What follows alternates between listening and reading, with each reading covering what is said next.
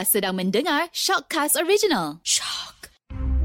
Jika anda diminta masuk ke sebuah bilik gelap untuk disoal siasat, apakah anda berjanji hanya akan berkata yang benar-benar? Tiada yang dusta atau selainnya, melainkan kenyataan yang benar sebenarnya.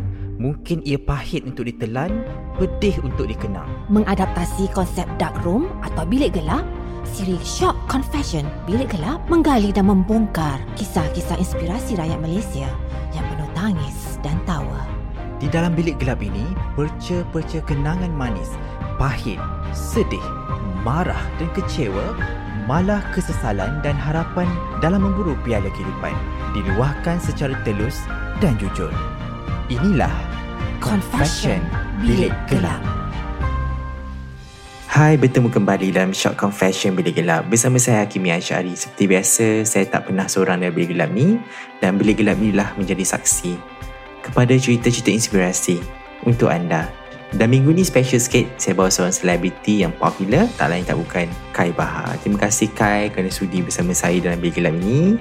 Okey, sebelum kita pergi lebih jauh Kai, boleh tak cerita sikit perkembangan terbaru dalam bidang industri nyanyian? Alhamdulillah sekarang ni uh, saya tengah sibuk mempromosikan single terbaru saya Nafas Cinta dan juga Bangkit Semula. Sepanjang COVID ni uh, banyak beza lah. Banyak beza dari segi orang kata pekerjaan. Contohnya macam sebelum ni kita banyak ada membuat persembahan di luar, banyak kerja-kerja di luar lah. Tapi sekarang ni kita orang kata lebihkan kerja di rumah. Bila ada kerja di luar pun dihadkan lah. Ha. Hmm, Kai, dalam bergelar uh, perjalanan menjadi seorang selebriti kan, jadi apakah momen-momen yang paling best pernah Kai lalui? Mungkin Kai boleh cerita sikit macam mana momen-momen tu? Momen paling seronok bagi saya di mana saya berjumpa dengan orang-orang yang orang kata sangat orang kata menyayangi lah macam tu lah. Ada orang macam share And then orang uh, sebarkan kasih sayang orang. Termasuklah saya sendiri kan. Dia macam satu kumpulan ni Macam contoh macam peminat saya Kevin Empire Dan uh, jalan lain lagi KB Singapore Indonesia. Dia time tu macam Best gila. Saya rasa macam Ramai gila kita Macam kongsi uh, Kongsi kasih sayang Macam tu uh untuk menjadi seorang penyanyi sebenarnya kita itulah talent kan bakat yang Tuhan bagi pada kita. Macam Kai sendiri sejak bila Kai rasa yang Kai ada bakat menyanyi tu? Sejak dari kecil ke ataupun dah besar baru tahu yang eh aku sebenarnya boleh nyanyi? Uh, boleh tak Kai cerita sikit? Kai actually daripada kecil dulu memang uh, saya suka menyanyi. Saya menyanyi orang kata menyanyi dalam hidup saya adalah orang kata dah, dah macam hobi lah macam sebagai hobi diri saya untuk menyanyi. Daripada saya kecil sampai lah sekarang. Tapi nak ke arah menjadi penyanyi tu memang tidak sama sekali lah. Sebab saya rasa mustahil lah saya dengan orang kata orang yang biasa-biasa orang kampung kan. Uh, dengan family yang uh, sederhana macam agak suka lah nak menjadi seorang penyanyi. Dan uh, masa tu saya Buat tak tahu je lah Macam ah, suka-suka je lah Menyanyi kat karaoke. Sampai lah orang kata Habis sekolah tu Ayah saya lah Dia pernah paksa saya Untuk masuk pertandingan karaoke. Masa tu Saya Orang kata Malu lah Sebab saya ni sebenarnya Seorang yang sangat memalu. Daripada kecil sampailah Saya Habis sekolah memang Saya tak benarkan siapa saja ambil gambar saya merakam suara saya ke kan. Ha, sebab saya ni memang seorang yang sangat-sangat malu lah. Sebab kakak saya pernah ambil gambar saya tau dalam dia punya telefon. Sampai saya pernah kejar dia nak dapatkan phone tu semata-mata nak padam gambar yang dah ambil tu. Jadi nak delete balik. Sebab saya rasa macam eh malunya. Pada gambar tu tak, tak nampak muka pun nampak di belakang je. Dan saya nak uh, saya dapat phone tu uh, saya delete juga. Dan uh, sampailah kita back to uh, masuk pendengar karaoke saya beranikan diri saya. Ni semua demi bapak saya. Uh, sebab dia nak sangat saya masuk pertandingan tu. Jadi saya cubalah pertandingan karaoke tu dan uh, orang kata belum ada rezeki. Sebab saya tu time tu saya macam nervous gila lah. Nervous ada orang ramai. Dan uh, orang kata itu satu benda yang tak pernah saya buat dalam, dalam semua hidup saya lah. Hari tu yang orang kata pertama kalinya saya mempamerkan diri saya depan hal khalayak orang ramai. Macam tu. Selepas itu saya mencuba lagi uh, masuk beberapa pertandingan karaoke dan alhamdulillah saya mendapat di tempat yang ketiga. Tak senang lah kan liku perjalanan tu nak mencapai apa yang Kai dapat sekarang Kai melalui fasa kehidupan yang berbeza yang sukar kan. Okay, saya dulu pernah terbaca dalam akhbar yang mana Kai pernah tercedera ya sebelum menjadi seorang penyanyi suara Kai taklah sebagus mana macam mana Kai dapat sekarang. Tapi berdasarkan kecederaan itu menjadikan suara Kai berubah secara total. Hingga sekarang pun Kai rasa macam itu adalah perkara yang yang memberi hikmah pada Kai sendiri. Jadi macam Kai sendiri boleh tak cerita sikit? Pernah pernah tercedera. Saya saya nyanyi terlalu berlebihan lah. Sampai hilang suara saya masa cedera tu. Saya tak boleh nak bercakap-cakap pun suara macam uh, angin-angin. Bila menyanyi pun memang tak lepas langsung nyanyi nak gelak pun tak boleh. Uh, Time tu memang saya takut lah. Cuak gila. Takut. Lama jugalah nak recover. Lebih 3 bulan macam tu lah. Saya still macam takut ni. Takkan suara aku sampai hilang sampai bila kan. Tapi selepas 3 bulan tu Alhamdulillah dia semakin pulih. Dan selepas selepas pulih tu Saya tu betul tak sangka Saya boleh menyanyi Lagu dengan nada yang sudah capai tu Ya, yeah, saya pun macam eh serius lah. Ha, sebab macam sebelum ni orang cakap bila nyanyi lebih suara aku rosak, pintu suara rosak semua kan. Tapi apa yang berlaku kat saya lain pula. Ha, bila dah cedera macam tu, lepas pada tu saya boleh nyanyi dengan lagu apa yang saya teringin nak nak capai nada tu lah walaupun tak sesedap mana lah kan. Tapi saya boleh hit dia punya note tu. Tu rasa macam eh biar betul tapi tak recommend untuk semua orang buat sampai suara rosak semua kan. Ini daripada saya punya experience lah itu. Yelah kan Tapi apa yang saya sendiri lihat Lagu-lagu Kai yang Kai nyanyi Lagu yang Kai dapat sebenarnya taklah mudah ya Susah. Ada yang tarik tinggi Ada yang uh, memerlukan energi yang bagus dan sebagainya. Tapi macam Kai sendiri Dan banyak-banyak lagu Kai yang paling susah tu Lagu mana yang Kai rasa macam Susahnya lah yang lagu ni? Lagu paling susah saya uh, untuk lagu untuk lagu-lagu saya yang paling susah saya nak mempersembahkan ialah lagu yang berjudul Jodohku lagu tu? Uh, lagu tu kata lagu daripada drama lah drama. Dan uh, lagu tu jarang juga saya bawa. Bila bawa lagu tu saya rasa sangat seksa uh, sebab dia punya nak cara penyampaian dia tu dia punya patah lagu tu macam susah saya nak nak bawa. Jarang saya bawa lah. Boleh lah saya boleh sampaikan lagu tu dengan baik. Uh, saya rasa macam fuh lega lah lepas tu lah. lepas tu lepas tu memang jarang dah buat lagu tu. Hmm. Yelah kan perik getir bergelar seorang selebriti tu sebenarnya taklah mudah macam Kai lalui kan. Kai juga pernah, mungkin Kai pernah lalui fasa kehidupan yang sukar menjadi seorang selebriti. Um, sebelum menjadi seorang selebriti, Kai rasa apa perkara yang Kai rasa Kai kenang sampai sekarang? Ataupun mungkin Kai boleh cerita dalam perjalanan menjadi seorang selebriti tu, Kai sangat berterima kasih dengan orang-orang ini kerana dengan usaha mereka juga mungkin Kai ke tahap ini sekarang. Boleh tak Kai cerita? Okay, sebenarnya uh, bila orang kata bila ditanyakan soalan macam ni saya teringat tak dulu. Uh, ada saya pernah kena orang beri kritikan lah kepada saya macam tu kan. Kita kan manja macam tu. Ok ada je orang-orang mengatakan uh, saya ni uh, artis segera senang sangat masuk industri main semula tu masuk. Tapi sebenarnya kan uh, di sebalik tu orang tak pandang tau apa yang saya lalui, apa yang saya rasa, bagaimana kesungguhan saya nak menjadi seorang penyanyi tu orang tak nampak sebenarnya. Dan sebelum saya menjadi seorang kebah ni, okay, uh, saya uh, start from daripada menyanyi di uh, Facebook. Okay, di Facebook dan uh, time tu memang saya malulah dengan uh, orang yang malu seperti saya ni memang saya rasa sangat-sangat susah Memang kalau siapa jaga saya memang pening lah. Okay dan uh, saya nak membiasakan diri saya Menjadi seorang yang tak pemalu. Confident tu memang sangat susah bagi saya. Saya cuba usaha untuk uh, hilangkan rasa malu. Cuba uh, memberi keyakinan dalam diri saya ni. Saya terpaksa orang kata beranikan diri saya untuk keluar daripada kampung perlis saya. Saya menetap di Kuala Lumpur. Uh, sampai saya tak ada tempat tinggal tidur rumah orang tidur rata-rata saya tidur rumah orang ni tidur rumah tu rumah ni kan. Macam dah macam pengemis lah macam tu kan. Uh, so macam saya pernah tidur rumah ni. Tapi saya rasa sangat berterima kasih kerana uh, orang yang menumpangkan rumah untuk saya tu dia orang memang sangat-sangat baik. Tak tahu macam mana dia orang boleh terima saya untuk uh, bagi tumpang saya di rumah mereka. Sedangkan time tu saya bukan siapa-siapa lagi. Uh, saya uh, orang yang biasa-biasa datang dari kampung kan. Jadi saya rasa sangat berterima kasih lah kepada kawan-kawan saya dan uh, sampailah saya rasa macam time tu dah dah ready tau nak jadi penyanyi. Saya dah macam kata hampir-hampir nak masuk industri. Tapi saya rasa time ni belum cukup lagi saya kata dalam diri saya. Tak apa kita sabar dulu. Kita kita mantapkan lagi apa yang kurang diri saya. Time tu bila saya tengok balik diri saya banyak lagi kurang ni. Saya hold dulu. Dan uh, saya pergi pula ke Sarawak untuk bekerja uh, sebagai basker. Untuk basker tu pula saya uh, tujuan saya sebenarnya pergi ke Sarawak menjadi, menjadi seorang basker tu saya just nak memberi keyakinan dari diri saya lah. Sebab basker ni kan kita kan jadi orang macam tu kan.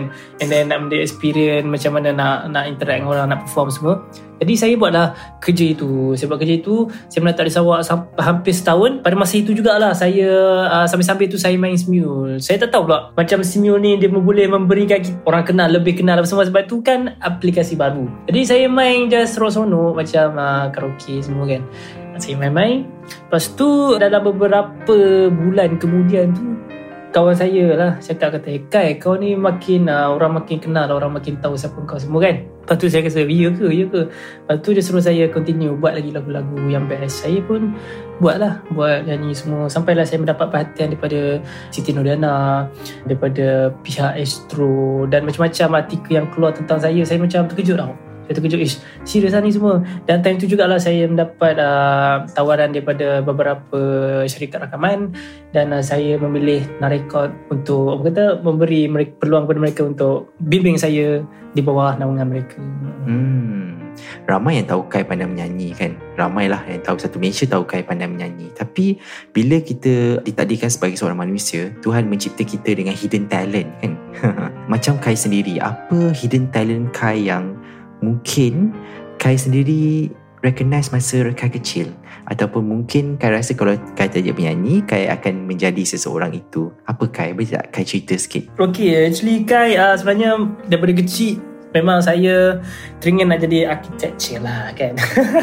Teringin nak jadi arkitek. Saya suka ni tau tengok orang buat rumah. Sebab bapak saya dulu Dia pernah kerja kontrak tau buat rumah orang saya tak tahu saya punya minat ni uh, saya turun daripada ayah saya lah kot. Dan uh, orang kata masa zaman sekolah dulu saya pernah tahu kutip polistrin yang papan polistrin warna putih tu yang lebar tu. Saya pernah ambil benda tu kutip-kutip-kutip. Saya boleh rumah saya buat rumah. Saya buat uki-uki lah buat macam building semula. Saya buat satu ada mini tau mini town macam pekan kecil itu saya buat. Sampailah ada satu cikgu ni datang rumah. Cikgu kawan pada mak saya dia datang rumah dia macam ada berkenan dengan saya punya binaan tu lah. Dia cakap eh cantik semua ni. Kan ha, lepas tu tak tahu lah sebab saya dulu memang saya rasa saya orang yang uh, sangat-sangat uh, tak ada tidur diam lah. Ada je benda saya nak buat. Uh, kadang-kadang tu bila benda tu dah elok uh, saya buat lagi. Saya suka ubah suai benda tu. Jika boleh diubah masa kan untuk mengubah masa dan mengubah keadaan yang mungkin menjadi Kai yang lebih baik Kai rasa apa yang Kai rasa Kai akan ubah ataupun sebenarnya Kai rasa Kai enjoy dengan keadaan sekarang waktu-waktu momen-momen ketika ini. Jika diberikan uh, masa banyak benda lah kita nak kalau boleh kita nak ubah kan. Tapi bagi Kai Kai bersyukur sebab apa yang terjadi apa yang kita lalui apa kesilapan yang kita buat apa yang uh, datang pada kita semua itu adalah pengajaran dan untuk kita belajar supaya jadi lebih baik. Saya rasa kalau daripada dulu kita tahu nak nak kontrol ini semua kan kita baik saja kan tak ada benda yang mistake kita lakukan think kita tak menjadi seperti apa yang kita jadi sekarang sebab saya rasa benda-benda itu semua adalah satu hikmah di mana mungkin benda tak elok hari ini datang kepada kita insyaAllah akan adanya lebih baik di masa akan depan macam itulah dia satu kata lumrah hidup lah. Saya rasa sangat bersyukur apa yang terjadi sepanjang saya hidup ni saya sangat bersyukur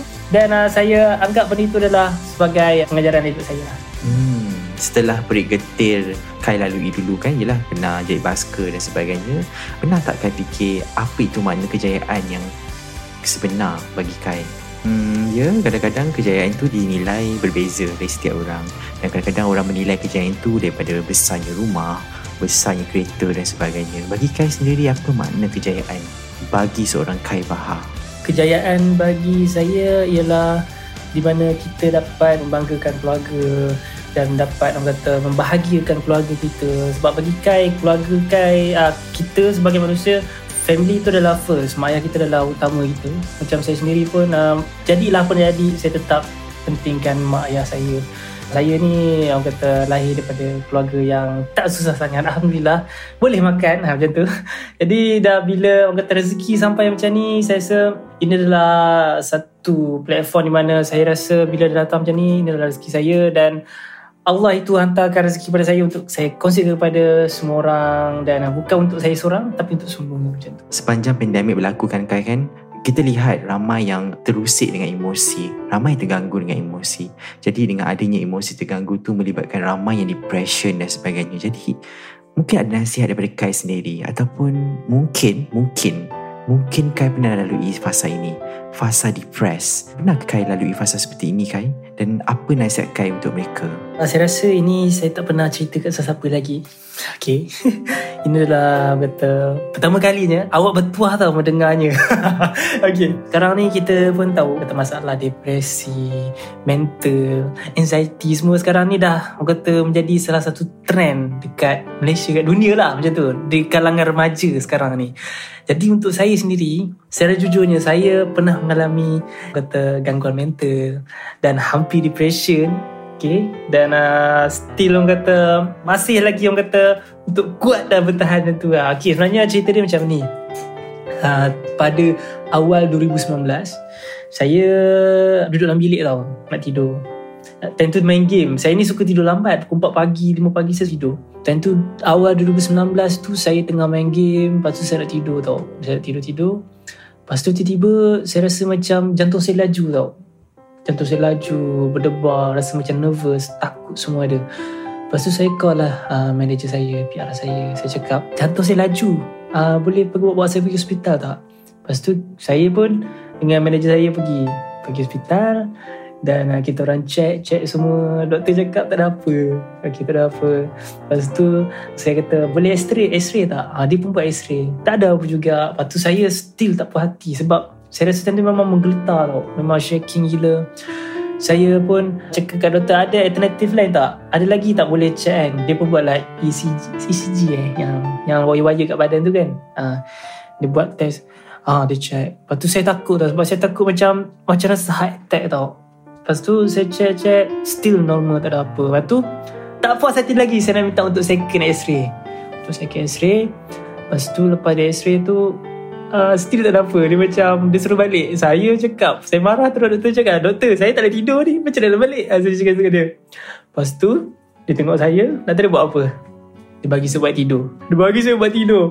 Dia bagi buat saya buat tidur. Lepas tu time tu saya dengan nafas sesak semua Saya takut. Saya kata aku sakit ke ni kan? Lepas tu dia mula dah macam negatif gila lah. Dalam fikir lah otak ni aku nak mati dah semua kan. Lepas uh, start daripada situ uh, saya takut-takut tau. Takut semua macam Entahlah saya macam tak boleh nak kontrol tau Saya tak, tak boleh kontrol diri saya. Rasa macam nak menjerit semua. Lepas tu start saya makan buat tidur tu Doktor bagi Saya balik saya tidur terus. Saya tidur. Lepas tu saya bangun dalam Pukul 2, 3 tengah uh, petang macam tu lah. Bangun-bangun Dia rasa okey tau. Rasa macam Hui okey lah tak ada apa. Rasa relax Lepas tu malam tu dia tak jadi balik tau. Dia macam nak berdebar balik. Saya macam takut. Saya takut-takut. Lepas tu Saya tengok buat tidur ada ni. Tengok kan. Macam Eh okey ke kalau makan buat tidur kan? Lepas tu saya terus call Saya punya Adalah peminat saya ni Dia doktor Doktor. Dia doktor pakar semua. Saya banyak orang kata inter, uh, Banyak communicate dengan dia lah Apa-apa yang berlaku pada saya. Dan uh, saya pun bertanyakan dia Kenapa saya macam ni semua kan? Uh, Dia pun terangkan-terangkan macam ni. Mungkin saya ni ada masalah-masalah ni. Dia tanya saya ada masalah apa semua. Lepas tu Saya pun start tu Saya mula survive survive diri saya dengan uh, dengan orang kata keadaan saya yang macam tu dengan nervous dengan takut gementar makin hari saya lalui benda tu semakin lama semakin macam makin teruk tau. Saya macam tak boleh nak kontrol tak boleh nak kontrol sampai keesokan harinya sampai berminggu-minggu saya rasa macam ish aku dah macam tak boleh nak hidup lah dunia ni macam tu. Dia fikir macam kosong sepi. Rasa macam macam mana aku nak buat dah? Benda saya tak tahu. Benda ni uh, bila saya tanya kepada doktor uh, bila ni bila saya saya uh, dia dia suruh saya banyak tengok YouTube daripada pakar sekretari uh, dan macam-macam lah untuk tengok dalam YouTube apa yang nak boleh survive kan. Apa yang dia advisekan untuk kita faham. Jadi bila saya tengok apa yang saya faham uh, saya ni banyak berfikir tau dia cakap. Banyak fikir banyak benda yang macam even saya ni memang tak suka fikir masalah. Memang saya tak suka buat masalah saya tak bergaduh. Tapi benda tu simpan dalam hati tau. Dia simpan dalam kepala kita membuatkan benda ni penuh macam berat So benda tu Secara tak sengaja ni saya tanggung tau. Padahal benda tu saya tak tanggung pun. Ha, Dia still sebab dia still ada dalam uh, saya punya kepala. Dia macam uh, kita simpan benda tu Tapi kita tak fikir. Saya tak faham macam mana dia punya konsep dia. Tapi macam saya sendiri Saya tak suka sangat share dengan orang tau. Saya macam uh, jadi macam ni. Bila dengan family saya pun tak bercerita. Tapi ada setengah orang Bila dia masalahnya Dia, dia suka akan post kat social media. Dia akan buat live Dia cakap dia depression lah Dia cakap anxiety kan. Tapi saya ni macam Even jadi macam ni Saya still tak nak share dengan orang tau saya macam takut Saya takut sebab saya kata kalau saya share dengan orang mesti orang cakap aku gila macam tu. Mesti orang cakap macam ni. Dia macam fikir macam tu pula. Then saya survive lah survive diri sendiri. Lepas tu doktor dia cakap uh, dia ada recommend saya untuk makan suplemen ni, untuk suplemen ni, untuk jaga makan, lebihkan uh, senaman, lebihkan uh, aktiviti luar, banyak orang kata bergabung dengan orang semua kan. Dan saya buatlah benda-benda tu. Dan sebelum tu memang saya kalau boleh saya memang tak nak jumpa orang langsung. Bayangkan tahun 2019 tu adalah tahun yang banyak saya menang buat semua. Dengan MA, AMP, ABP, APM saya rasa benda tu orang nampak TV kan. Tengok saya kat TV senyum tapi sebenarnya orang tak tahu apa yang saya rasa time tu saya lepas habis uh, anugerah acara semua uh, Lepas habis pada TV Lepas habis event dengan fans Bila balik rumah saya rasa macam Saya menangis tau Saya menangis Saya menangis Saya tak tahu saya menangis sebab apa Saya fikirkan benda ni sebab apa. Sebenarnya benda tu tak ada punca langsung. Sampai saya rasa memang aku ni gila bercakap Kenapa aku nak menangis sedangkan Apa orang buat kat aku? Apa yang uh, orang benci kat aku? Sebenarnya okey je tak ada apa kan. Tapi diri sendiri rasa macam tu dia macam dah dah first first jadi macam tu terus dia akan rasa sampai uh, aku macam ni sampai sampai bila-bila lah. Tapi tak apa uh, tak apa. Saya still lagi survive. Saya survive. Dan saya rasa benda ni mengambil masa. Agak lama lah hampir almost setahun setengah lah saya survive. Saya survive. Dan uh, start pada saya rasa macam saya ya aku tak nak lah. Jadi macam mana aku nak fikir? Aku nak, aku nak fikir hari-hari macam ni. Buat apa sampai bila aku nak macam ni kan? Sampai saya pun rasa macam tak apalah kalau aku mati pun tak apalah. Macam tu saya fikir macam tu. Ya. Yeah. lepas tu dah lama tu saya buat lah. Saya buat aktiviti luar. Saya sukan hari-hari saya pergi main gym semua kan. Pergi main gym saya try. Ketawa dengan orang. Even dalam hati ni memang tak ikhlas langsung nak ketawa dengan orang. Saya ketawa je saya ketawa. Ketawa sampai penat. Saya ketawa sampai penat penat. Lepas tu uh, lama kelamaan saya rasa macam eh benda tak hilang juga lah, macam mana. Lepas tu sampai satu hari tu sampai satu hari tu saya tidur tau. Saya tidur. Lepas tu saya mimpi tau. Ada saya mimpi ada macam saya tak tahu benda lembaga putih ni datang kat saya. Dia cakap dia kata kalau nak tenangkan hati dia cakap kat saya jagalah solat dia kata. Dia kata jaga solat. Uh, dia kata cuba tenangkan hati. Lepas tu saya saya bangun-bangun tu saya menangis saya menangis. Alhamdulillah lepas tu saya try jaga solat. Dan uh, saya rasa macam uh, terlambat solat tu pun rasa macam aduh tapi al- Alhamdulillah saya rasa benda ni bila dah dah dah dah, dah saya lakukan saya rasa benda ni memang magic lah magic. Lepas saya jaga solat saya Alhamdulillah benda ni orang kata berada dengan cepat lah. Dan saya rasa perubahan tu sangat ketara. Dan saya dah tak rasa macam stres jiwa saya lebih tenang. Dan saya rasa jelah makin kurang. Alhamdulillah tapi pun benda ni saya rasa macam even still ada kat saya sekarang ni. Tapi saya accept tau. Saya accept dia sebagai orang kata okay, ini adalah ujian untuk saya. Saya rasa tak semua orang dapat macam saya. Saya ni uh, kata mungkin saya special lah. Saya akan fikir macam tu. Okay, dan uh, dia macam ni tak bila dah macam sekarang ni bila kita nak buat kesilapan sikit kita rasa macam takut tau.